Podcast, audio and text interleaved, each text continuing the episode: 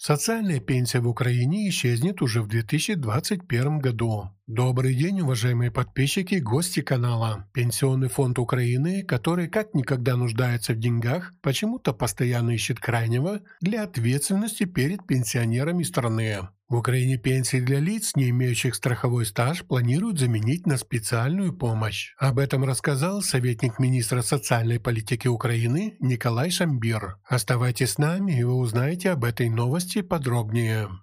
Итак, выплаты гражданам, у которых не будет необходимого минимального стажа, назовут государственной помощью. Более того, начислять ее будет не Пенсионный фонд Украины, а органы социальной защиты населения. Сумма такой помощи будет определяться в размере не менее прожиточного минимума. Данную помощь будет предоставлять мужчинам и женщинам по достижении ими 65 лет. Так Николай Шамбер указывает, что у лица, имеющего 35 лет страхового стажа, и у лица, имеющего 15 лет страхового стажа, не может быть одинаковая пенсия. Поэтому граждане, которые не имеют необходимого минимального страхового стажа, при достижении 65 лет смогут рассчитывать на минимальную сумму выплат, то есть на специальную помощь. О том, как сейчас в кавычках работают социальные службы, об этом не раз сообщали средства массовой информации. Работники социальной службы получили большие права и одним росчерком пера, а именно составлением акта жилищно-бытовых условий лиц, получающих социальную помощь, они могут, как говорят без суда и следствия, лишить граждан такой помощи.